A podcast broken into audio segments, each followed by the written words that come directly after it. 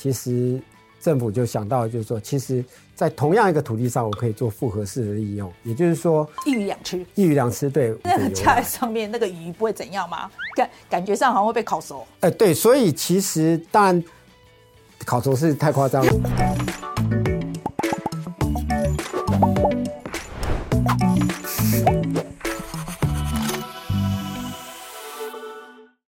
我是范琪斐，欢迎来到匪夷所思阿姨来炼金的单元。那阿姨今天要炼什么金呢？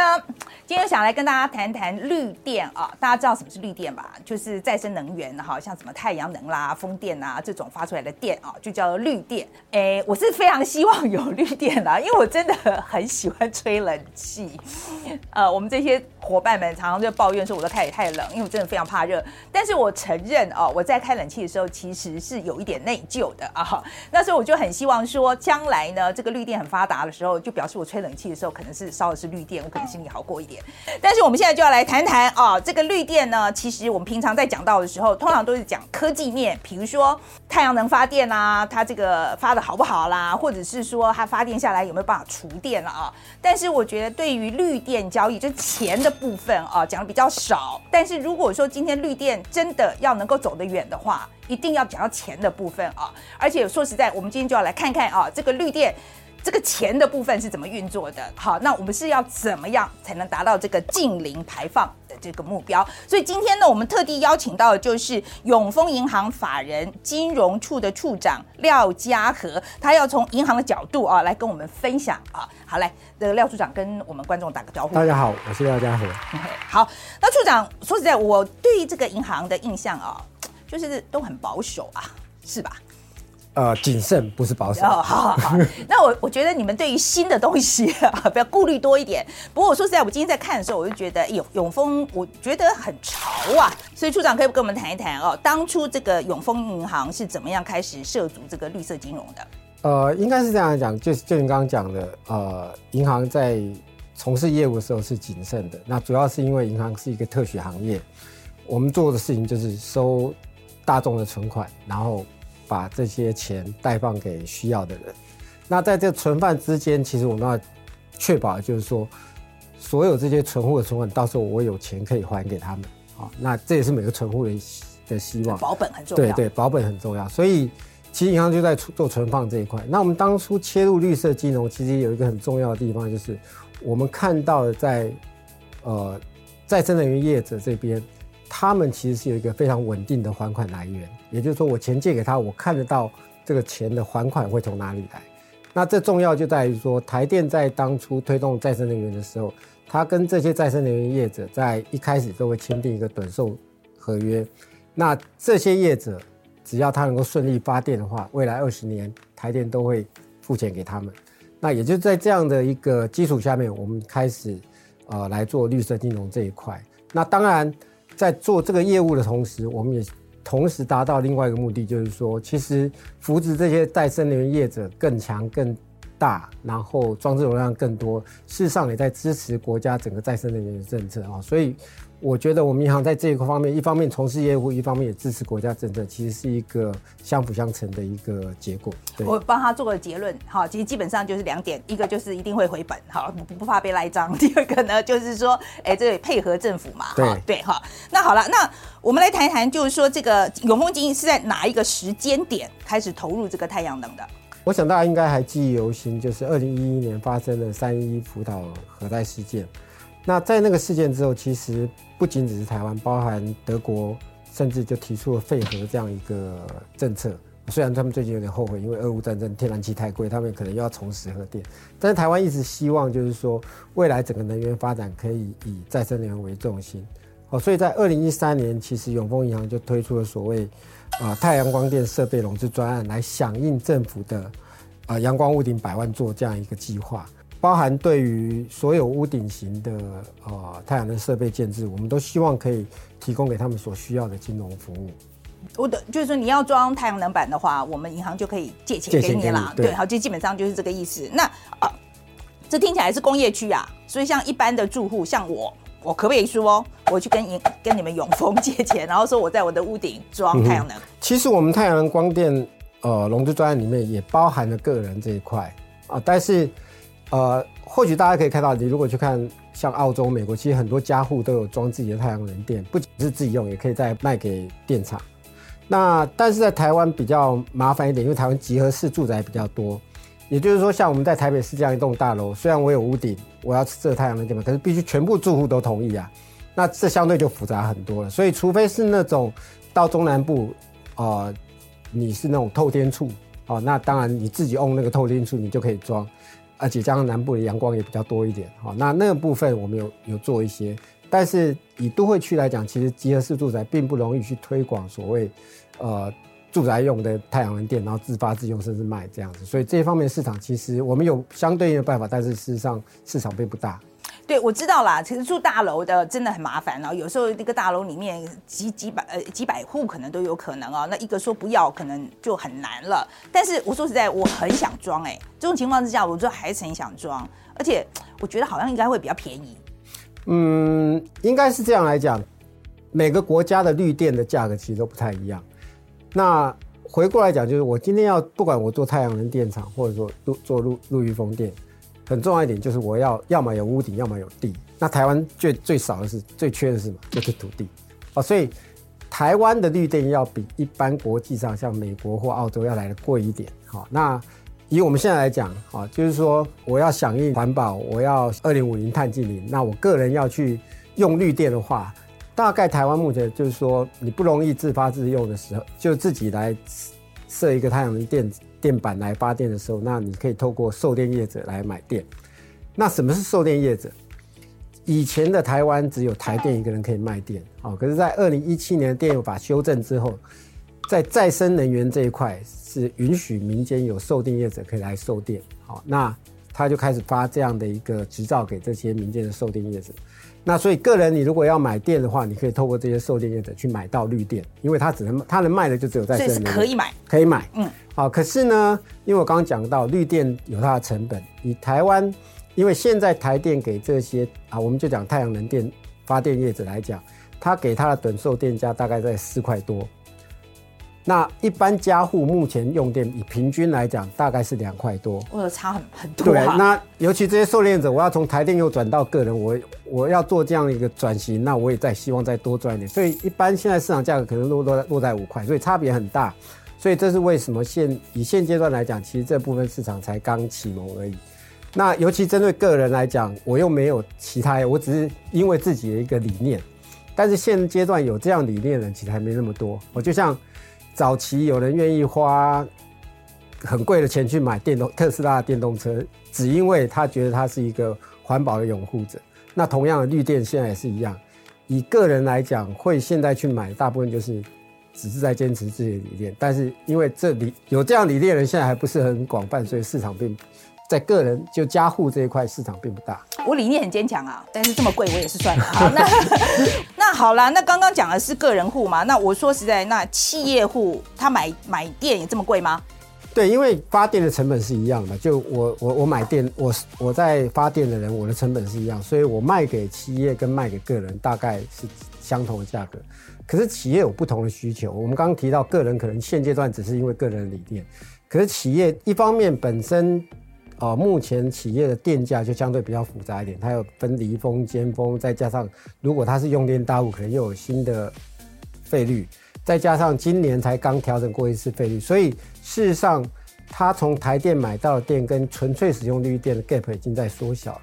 那第二个更重要就是说，我们都会听到现在大家在倡议，包包括像 R 一百这样，那所谓 R 一百就是大家倡议未来要完全使用绿电。那台湾厂商有什么压力？主要来自于我们，因为台湾是以出口为导向，我们很多东西都是出口到像 Apple 啊、像呃 HP 啊这样的一个公司，他们在卖出去。那像 Apple，他就喊出来，他更积极。一般国家说我二二零五零要达到碳净零，Apple 说我二零三零就要碳净零。那因为 Apple 自己不生产啊，他靠的是这些台湾厂商，所以他就回过来要求你这些台湾厂商全部都要使用，要做到碳净零。那其中一个就是要使用绿电。好，那 R 一百就在倡议使用绿电这件事情，所以台湾的企业会有这样的压力。那最明显就是台积电，因为台积电本身好像它供应 Apple，它当然除了供应 Apple，还有其他很多厂商，但是这些美国厂商可能都都有做出承诺，我要加入 R 一百，所以台积电本身有这样压力，它必须循序的开始去使用绿电。以它现在自己喊出，就是台积电承诺的，它希望在二零三零年的时候，它的三奈米厂有百分之四十的电必须要使用绿电。那其他非从事晶圆制造的厂区或者是公那个 building。也必须百分之百使用绿电。其实，所以在企业用户这边，它会有这样的需求要去用呃绿电。嗯，那在这样的情形之下，像台电、台积电这样的厂商，他就必须要想办法去找到绿电嘛。台湾绿电主要两种，一个是太阳能，一个是风电啊，它可以去买两种都有。好，那以台积电这样这么大的用用电量来，它就会相对会用采用一个就是两边都押宝的一个情况，因为。风电跟太阳能都是所谓间接性能源，有时候没没风，有时候没太阳，所以它必须确保它的采购的绿电量够，所以它就会去找可能是大型的暗厂，说，哎，你把所有绿电都卖给我。那另外一种方式就是它透过所谓刚刚讲到售电业者，你去帮我 aggregate 就收集啊一些小暗厂，那把那个绿电卖给我。那不不管他用哪一种方式去买到绿电的时候，其实他就会拿到一个，同时会拿到所谓。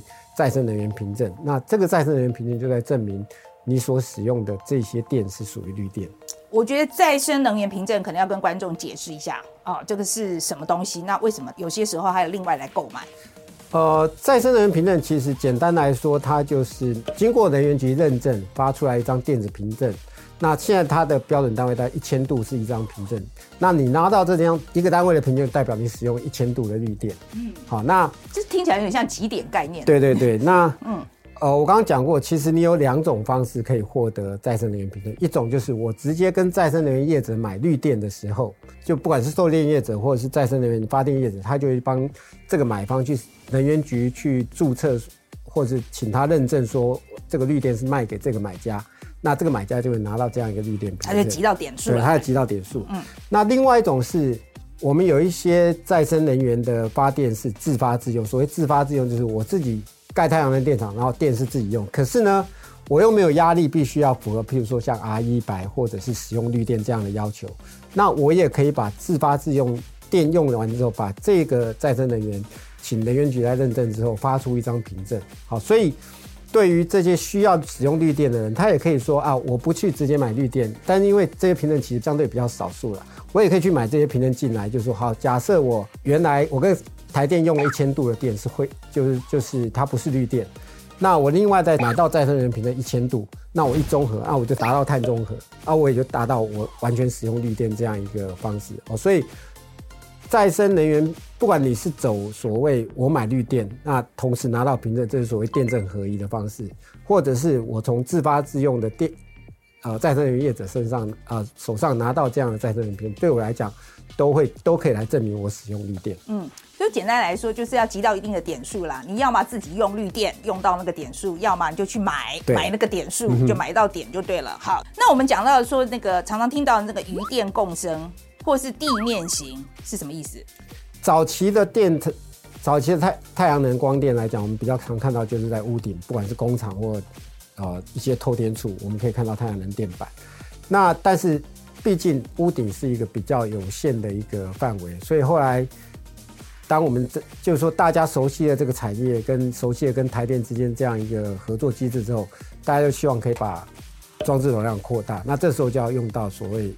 土地，因为相对比较简单铺设，而且可以比较大范围。好，那地面型相对比较单纯，就是政府其实有规划一些包含呃一些闲置土地，然后他可能现在是在台糖或台盐手上，他可以把这些土地拿出来做标售，或甚至租出来，让有新的业投入的业者可以把这个土地租下来之后设置太阳能电厂，就是放在地上。对，放在地上，那铺起来也比较简单，其实。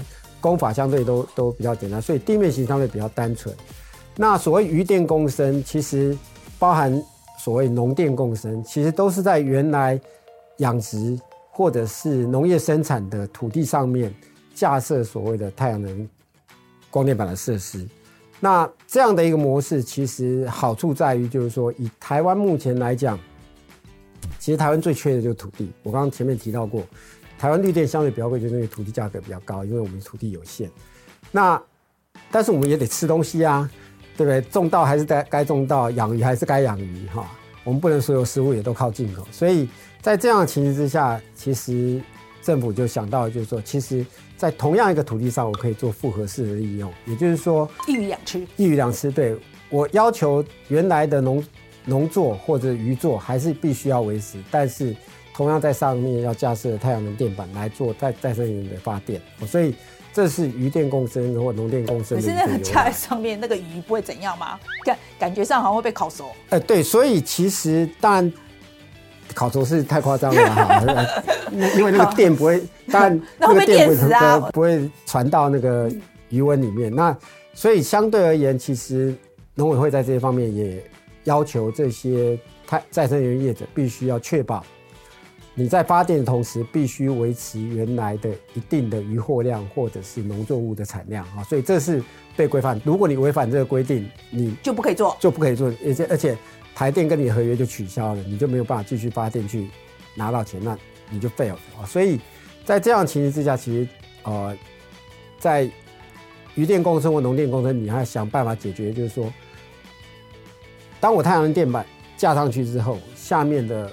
呃，原来的农作跟渔作是必须要维持住，那这时候还是要看一下你要养的东西啊，就是说，呃，其实讲鱼电共生也讲了有三年之久，那其实在这一年多才渐渐大家去酝酿出，跟政府之间，跟不管跟农委会、能源局之间，大家才想到说，哎，怎么样可以让这个东西比较持续发展，就在解决，就是说，哎。呃，怎么样兼顾发电跟养殖这一块？这点我还蛮有信心的，因为我觉得我们的我们台湾的农渔民的创意蛮不错的。其实我们看到很多，就像呃，我们也看到很多业者，他甚至就把原来室外养殖改成室内养殖。好，那架起围墙，然后甚至就太阳能电板变成屋顶，那。日照当然会受到影响，可是有些有些养殖其实跟日照是无关的。但是你这样一架起来的时候，反而让鱼生病的机会减少。为什么？因为以前开放的状态之下，鸟飞过去，那个粪便都其实会造成养殖业很，就是说感染到的时候，其实是很大的伤害。那你现在把它把变成室内的话，反而对养殖来讲是有利的，它所以它产量还会增加。嗯，对，是创意创意。OK，好，那可是我们像就这个，就是比如说鱼电共生啊，哈。呃，发电来的钱赚来的钱都会回到渔民的手上吗？呃，两种方式，一种是原来渔民他如果是自发性的，我要去盖太阳能板，然后来发电卖给台电，那当然他就可以台电可以从台电那边收到这些电费收入。那另外一种就是我把土地租给这些再生能源业者，你来盖，你去跟台电领钱，那我来收租金，就是我把土地租给你来盖。太阳能电厂，对、嗯，所以这个第二种状况其实就不跟电费没有关系了，它就是收租金这样子而已。好，那这个呃渔电共生，像云龙共生这种，呃，就是普不普遍？呃，目前来讲比例还是算比较低，因为它我我刚刚提到过，它是这一两年来才开始大家在努力的一个方向。那其实在这部分，呃，永丰也做了很多的努力，因为现在要做渔电工的，既然它规模经济还是重要哦，所以。现在渔电共生的暗场，动不动就是一兆瓦、一兆瓦、两两兆瓦，所以就百万瓦的意思。那大概需要的融资金额大概都会落在五十亿到一百亿之间。所以这时候其实是需要，其实永丰一家也不可能在一个暗场放这么大的金额，所以需要很多银行一起合作。那永丰这一两年来，其实我们大概立的，目前来讲已经立了五个案子在余电共生上面，就是我们号召。所有的银行，大家一起来共襄盛举，来支持这样的业者来盖这样的渔电共生的一个案场。那所以我们预期，其实以今年来讲或明年，其实很多太阳能、太阳光电的一个装置容量的一个主要来源会在渔电共生这一块，跟或以及地面型这一块。嗯，对，这听起来蛮不错的啊，就是银行进来就帮忙解决钱的问题嘛，哈。那我知道说台湾在二零一七年就修改了电业法，那其实呢，以前台湾就台电就是发电。卖电还有送电，它全部都包了。嗯、那现在发电，它就是再生能源的部分，它等于是开放了。嗯、All right，对。那所以说我我们想谈谈，就是再生能源市场它的这个交易的模式是什么？我刚刚也提到，譬如说，呃，因为再生能源业者他拿到执照有三种，第一种，第一类执照相对比较复杂，它因为它的暗场，它要求暗场，啊，装置容量必须在两百万瓦以上，那这个部分它还要经过环评啊，然后一些行政程序相对比较复杂。可是这一类执照的好处是，发电业者可以直接把再生能源卖给需要再生能源的人，哦，这是第一类执照。那第二类执照就我刚刚提到自发自用这一块，在自发自用这一块，我自己发电自己用，但是我又如果我没有绿电上面需求，那我可以把这个绿电的凭证卖给别人，哦，这是第二种。那第三种执照，第三类执照相对比较单纯，因为它的案场相对比较小，哦，在两百万瓦以下，那对环境影响不大，所以当初可以省去环评，所以那时候为了大力推广再生能源建置，其实这一类电厂数目是比较多的。那但是这一类电厂有个限制，就是它没有办法自己把电卖给非台电，它唯一的买家只能台电啊。那所以现在要让绿电交易活络起来的话，那其实很多厂商他虽然有卖电的意愿，可是他虽然有卖电给有需要的这些业者医院，但是啊、因为他是拿的第三类执照，所以他必须透过一个转工的一个程序，也就是他先要把执照卖。转成第一类执照，那转成第一类执照之后，这需要一些行政程序。另外，他转成第一类执照，他一方面或者他可以自己找到买家卖电给他。那另外一方面就是说，因为很多这些第三型业，他可能都只有譬如说五百千瓦啊，或者五十千瓦，或者是啊相对比较小的案，但是可能你的买方需求很大，好，那这时候就必须靠中间的售电业者，我要。聚集了一堆这种小案场，然后卖给一个大卖家，他可能需要用到这样的电，或者是另外一种模式，就是我我虽然不大不小，可是呢这边买家可能都很小，那就必须透过售电业者来帮他找到这些买家，不然我自己要去找这么多买家，对我来讲也很困难。哈，那这是一种专业分工，所以这这也是为什么需要售电业者在这中间扮演一定的角色，因为它的价值就在于它怎么样去调和或匹配。呃，供需这两边，OK，所以我听起来大大概意思就是说，大的业者他就可以自己发电，也可以自己卖，嗯、但小一点的业者，他可能只能发一点点电，那可能就卖电可能就没有这个能力，所以可能就要中间人，对，啊、就这售电业者专业的人来帮他卖这个东西嘛，哈。那好，那目前开放这个绿电交易市场之后，有没有遇到什么问题？呃，其实比较大的问题还是于买卖双方的一个信任性的问题。就像我刚刚一开始一开头所讲，我们敢做这样的业务是来自于台电不会赖账，他会付钱。那开始你要把这些呃所谓再生能源或绿电卖给所谓这些民间业者的时候，那信用的问题就产生了。好，那呃在这样的情形之下，怎么样可以让？因为卖电人他希望他求的就是说我卖给你，我还是希望我可以收到钱嘛。那买电这边的希望是说，哎，你跟你签的约，你本来说好两三年要都持持续提供我绿电，结果你们两下就不见了。嗯，好，那要来呀。那我嗯，我要再去找来源，对我来讲也是一个置换成本啊。所以双方之间的信任变得相当的重要，但是。国内这些民间售电业者，相对他们资资本额都比较小，哦，那因为他他要从事的业务是一个类似 brokerage 的动作，就是呃撮撮合的动撮合的一个动作，他不需要太大的资本，他重要的是那个能力。那这时候其实银行就可以扮演一定的角色，好，因为银行有很好的信用，那我只要买卖双方信任我银行，把所有你们之间交易的金流。我可以帮你管控的话，那相对他们会比较有信心，所以这是为什么永丰在看到市场上有这样需求的时候，我们比较有创意的去想到绿电的信托交易平台。我们希望借由这样一个平台，信托平台的设置，由银行来管理这中间的合约跟金流，让买卖双方都对这样的交易有信心，来促成这个市场的活络。我觉得听起来很不错啊！我觉得就是说，你们大家信任问题，那我中间我银行出来帮你们做这个保证就对了，对，然后有点这样的意思嘛。那所以用业者用的多不多？呃，现在还在初始阶段，因为我刚因为全台湾现在大概有二十二家呃售电业者，民间的售电业者，那当然有的只是刚起步。那我们其实有接触了呃两家，我们已经签约了两家呃相对在这个业界比较呃资深的朋那个。呃，厂商，那呃，也开始做一些绿电的交易，但是其实还是很小。为什么？因为呃，根据二零二零年的统计，其实大概全市场只有百分之五的绿电现在是就是大家在从事绿电，而不是卖给台电。那所以这中间还有一些问题要解决。比较重要的问题在于，就是说，呃，买卖双方其实都有意愿。好，我们现在有很多的，其实台湾现在大概已经有。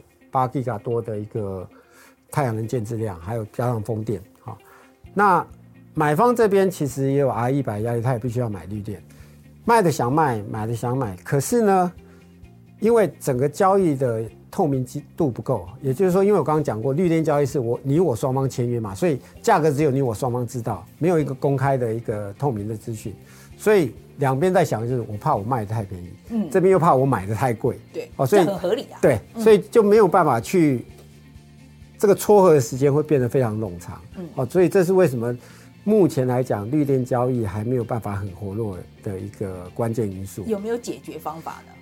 我们有在思考哈，譬如说，如果永丰可以的话，或者是透过跟一些所谓第三方机构合作。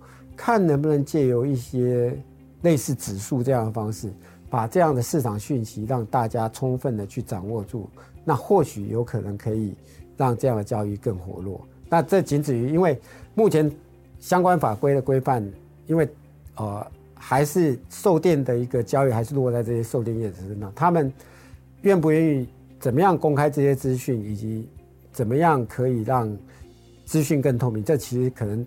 大家还要再讨论，因为对于受电业者来讲，透明对有些人有好处，但是透明对有些人就觉得他的获利可能会受到限制，所以这个东西其实还需要协调。可是我觉得透明还是，如果产业要做大，还是要透明了。对，当然，当然。我我觉得这个才会有，我我觉得大家都知道自己彼此在干嘛嘛、嗯、，right？好，好，那处长跟我们谈谈好了。从银行角度来看，台湾发展绿电的这个状况怎么样？我们还有哪些路需要走？呃，其实。就我们前面有提到，绿电的需求其实是殷切的。那其实再生能源发展随着科技的进步，它也会有不同的形态产生。好，除了现在大家常见的所谓太阳能光电以及风电、离岸风电之外，甚至离岸风电未来还有所谓 floating 的方式，就是现在是固定的，它以后可以浮在海面上。哈，除了这些之外，包含像地热，台湾其实有非非常丰富的地热资源。地热发电以及生殖能发电，包含就是说，我们把一些沼气啊，甚至废弃物都可以变成是一个发电材料。那这些发展其实都需要金融服务，好，因为没有人愿意全部都拿自己的钱来投资这一块。那其实金融服务相对的重要。所以在这样一个碳净零或者是再生能源发展途径上面，永丰银行还是希望可以持续扮演。很重要的金融角色，可以帮助这些业者，不管在这些新能源的发展上面有，呃，比较快速的一个进展，然后做到翻转金融，共创美好生活，Together a better life 这样的一个境界。嗯，一定，我觉得一定会 better 啦。我是说真的，因为我觉得这个绿电啊，这个有这个交易的模式啊出来了之后，我觉得真的大家啊，将来。就大家各自扮演各自的角色嘛，把大家把自己的创意拿出来。嗯、那今天我们就看到这个永丰在这边，你们贡献你们的创意这样。那今天真的，我觉得一希望你们大家努力啊！对，大家都要一起努力。对，大家一起努力啊！那这样子，我以后吹冷气就比较。吹冷气，对，我吹冷气之后比较不会 guilty。OK，好，那谢谢大家，谢谢，拜拜。